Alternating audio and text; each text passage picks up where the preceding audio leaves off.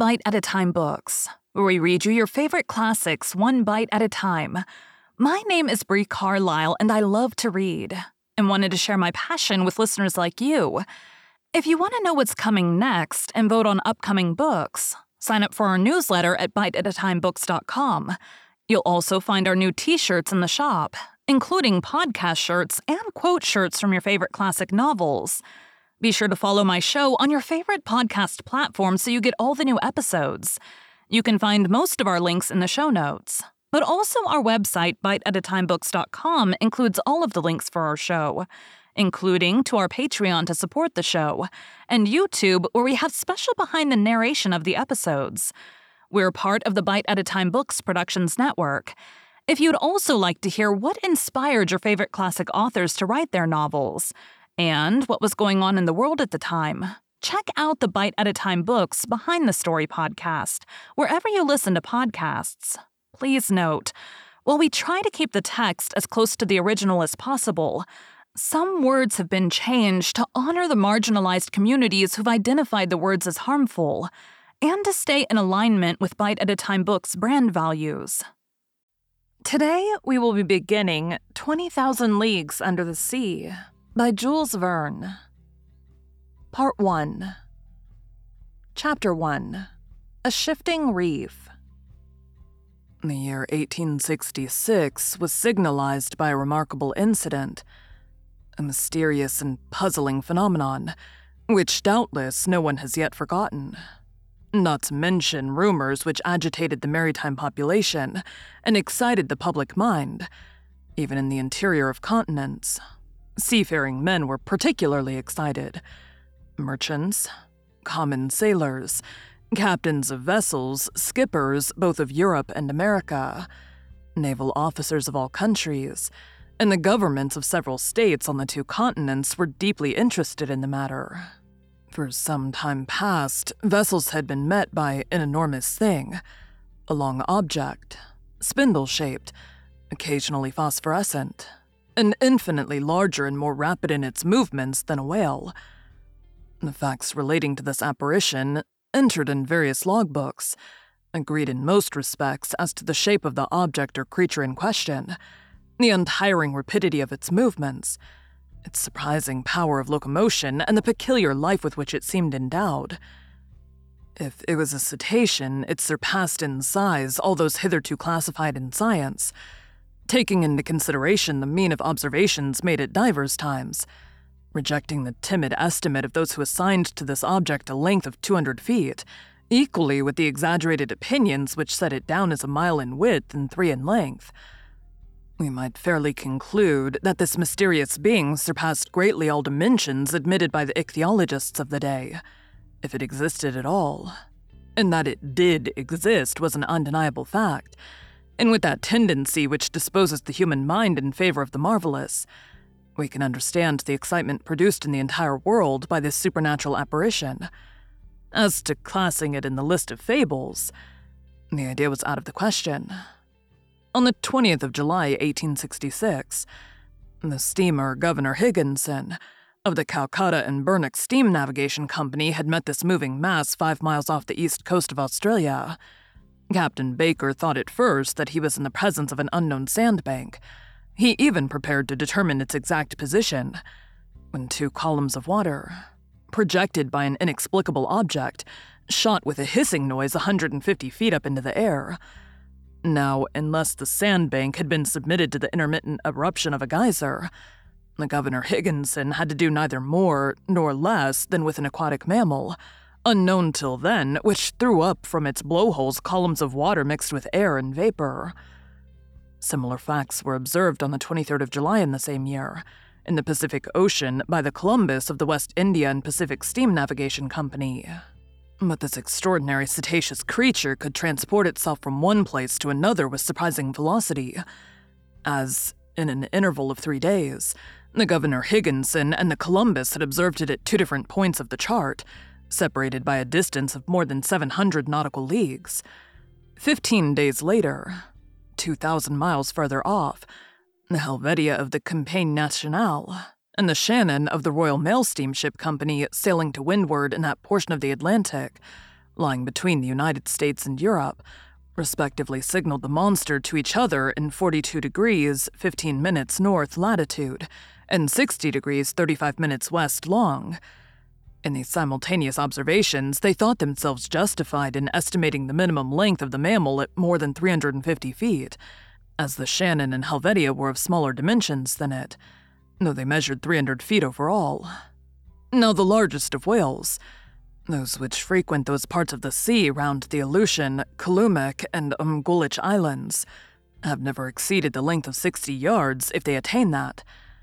These reports arriving one after the other, with fresh observations made on board the transatlantic ship Pereire, a collision which occurred between the Etna of the Inman line and the monster, a procès verbal directed by the officers of the French frigate Normandie, a very accurate survey made by the staff of Commodore Fitzjames on board the Lord Clyde, greatly influenced public opinion. Light thinking people jested upon the phenomenon, but grave practical countries, such as England, America, and Germany, treated the matter more seriously. In every place of great resort, the monster was the fashion. They sang of it in the cafes, ridiculed it in the papers, and represented it on the stage. All kinds of stories were circulated regarding it. There appeared in the papers caricatures of every gigantic and imaginary creature, from the white whale, the terrible Moby Dick of Hyperborean regions, to the immense kraken whose tentacles could entangle a ship of 500 tons and hurry it into the abyss of the ocean. The legends of ancient times were even resuscitated, and the opinions of Aristotle and Pliny revived, who admitted the existence of these monsters, as well as the Norwegian tales of Bishop Pontoppidan, the accounts of Paul Heggede, and last of all the reports of Mr. Harrington, whose good faith no one could suspect, who affirmed that being on board the Castilian in 1857, he had seen this enormous serpent, which had never until that time frequented any other seas but those of the ancient constitutional. Then burst forth the interminable controversy between the credulous and the incredulous in the societies of savants and the scientific journals. The question of the monster inflamed all minds. Editors of scientific journals, quarreling with believers in the supernatural, spilled seas of ink during this memorable campaign, some even drawing blood. For from the sea serpent, they came to direct personalities. For six months, war was waged with various fortune in the leading articles of the Geographical Institution of Brazil, the Royal Academy of Science of Berlin, the British Association, the Smithsonian Institute of Washington, in the discussions of the Indian archipelago, of the cosmos of the Abbe Moigno, in the Mittheilungen of Petermann, in the scientific chronicles of the great journals of France and other countries. The cheaper journals replied keenly and with inexhaustible zest. These satirical writers parodied a remark of Linnaeus, quoted by the adversaries of the monster, maintaining that nature did not make fools, and adjured their contemporaries not to give the lie to nature by admitting the existence of krakens, sea serpents, Moby Dicks, and other lucubrations of delirious sailors. At length, an article in a well known satirical journal by a favorite contributor, the chief of the staff, settled the monster like Hippolytus, giving it the death blow amidst an universal burst of laughter. Wit had conquered science. During the first months of the year 1867, the question seemed buried, never to revive. When new facts were brought before the public, it was then no longer a scientific problem to be solved, but a real danger seriously to be avoided. The question took quite another shape. The monster became a small island, a rock, a reef, but a reef of indefinite and shifting proportions. On the 5th of March, 1867, the Moravian of the Montreal Ocean Company, finding herself during the night in 27 degrees 30 minutes latitude and 72 degrees 15 minutes longitude, struck on her starboard quarter a rock. Mark did no chart for that part of the sea. Under the combined efforts of the wind and its 400 horsepower, it was going at the rate of 13 knots. Had it not been for the superior strength of the hull of the Moravian, she would have been broken by the shock and gone down with the 237 passengers she was bringing home from Canada. The accident happened about 5 o'clock in the morning, as the day was breaking, the officers of the quarter deck hurried to the after part of the vessel. They examined the sea with the most scrupulous attention. They saw nothing but a strong eddy about three cables' length distant, as if the surface had been violently agitated. The bearings of the place were taken exactly, and the Moravian continued its route without apparent damage. Had it struck on a submerged rock? Or on an enormous wreck? They could not tell. But on examination of the ship's bottom when undergoing repairs, it was found that part of her keel was broken.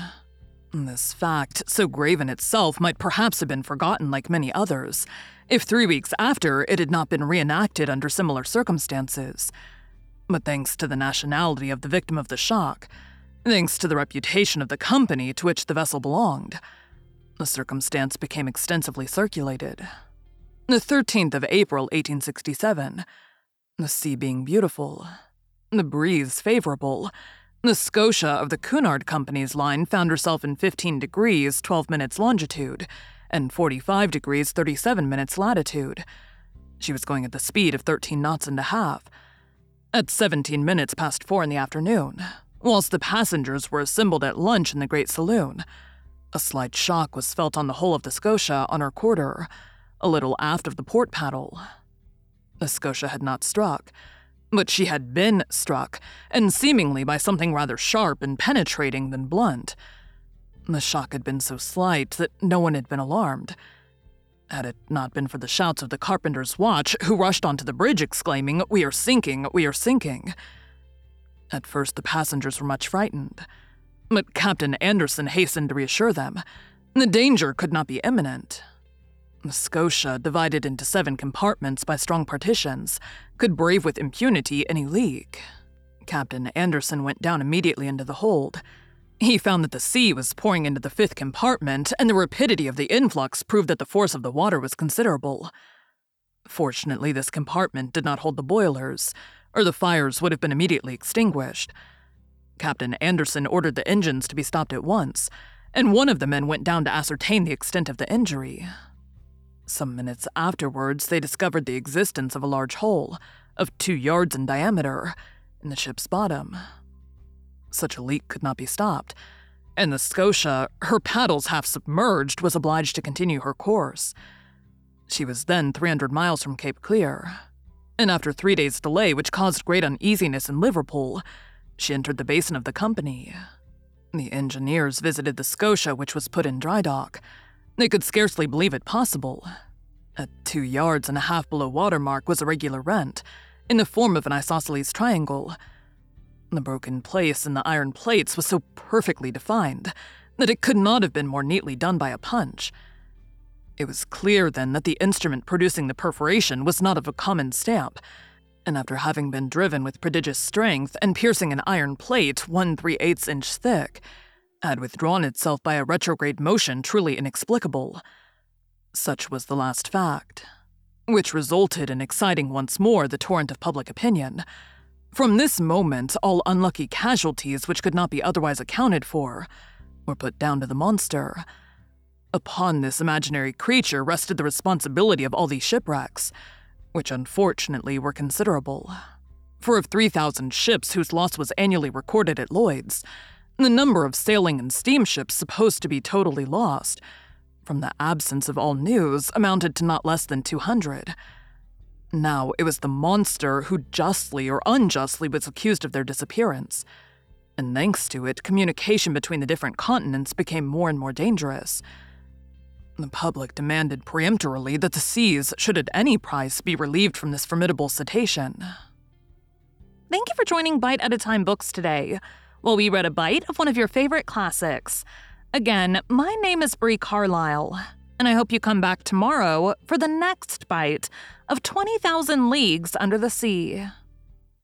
Don't forget to sign up for our newsletter at biteatatimebooks.com and check out the shop. You can check out the show notes or our website, biteatatimebooks.com, for the rest of the links for our show. We'd love to hear from you on social media as well.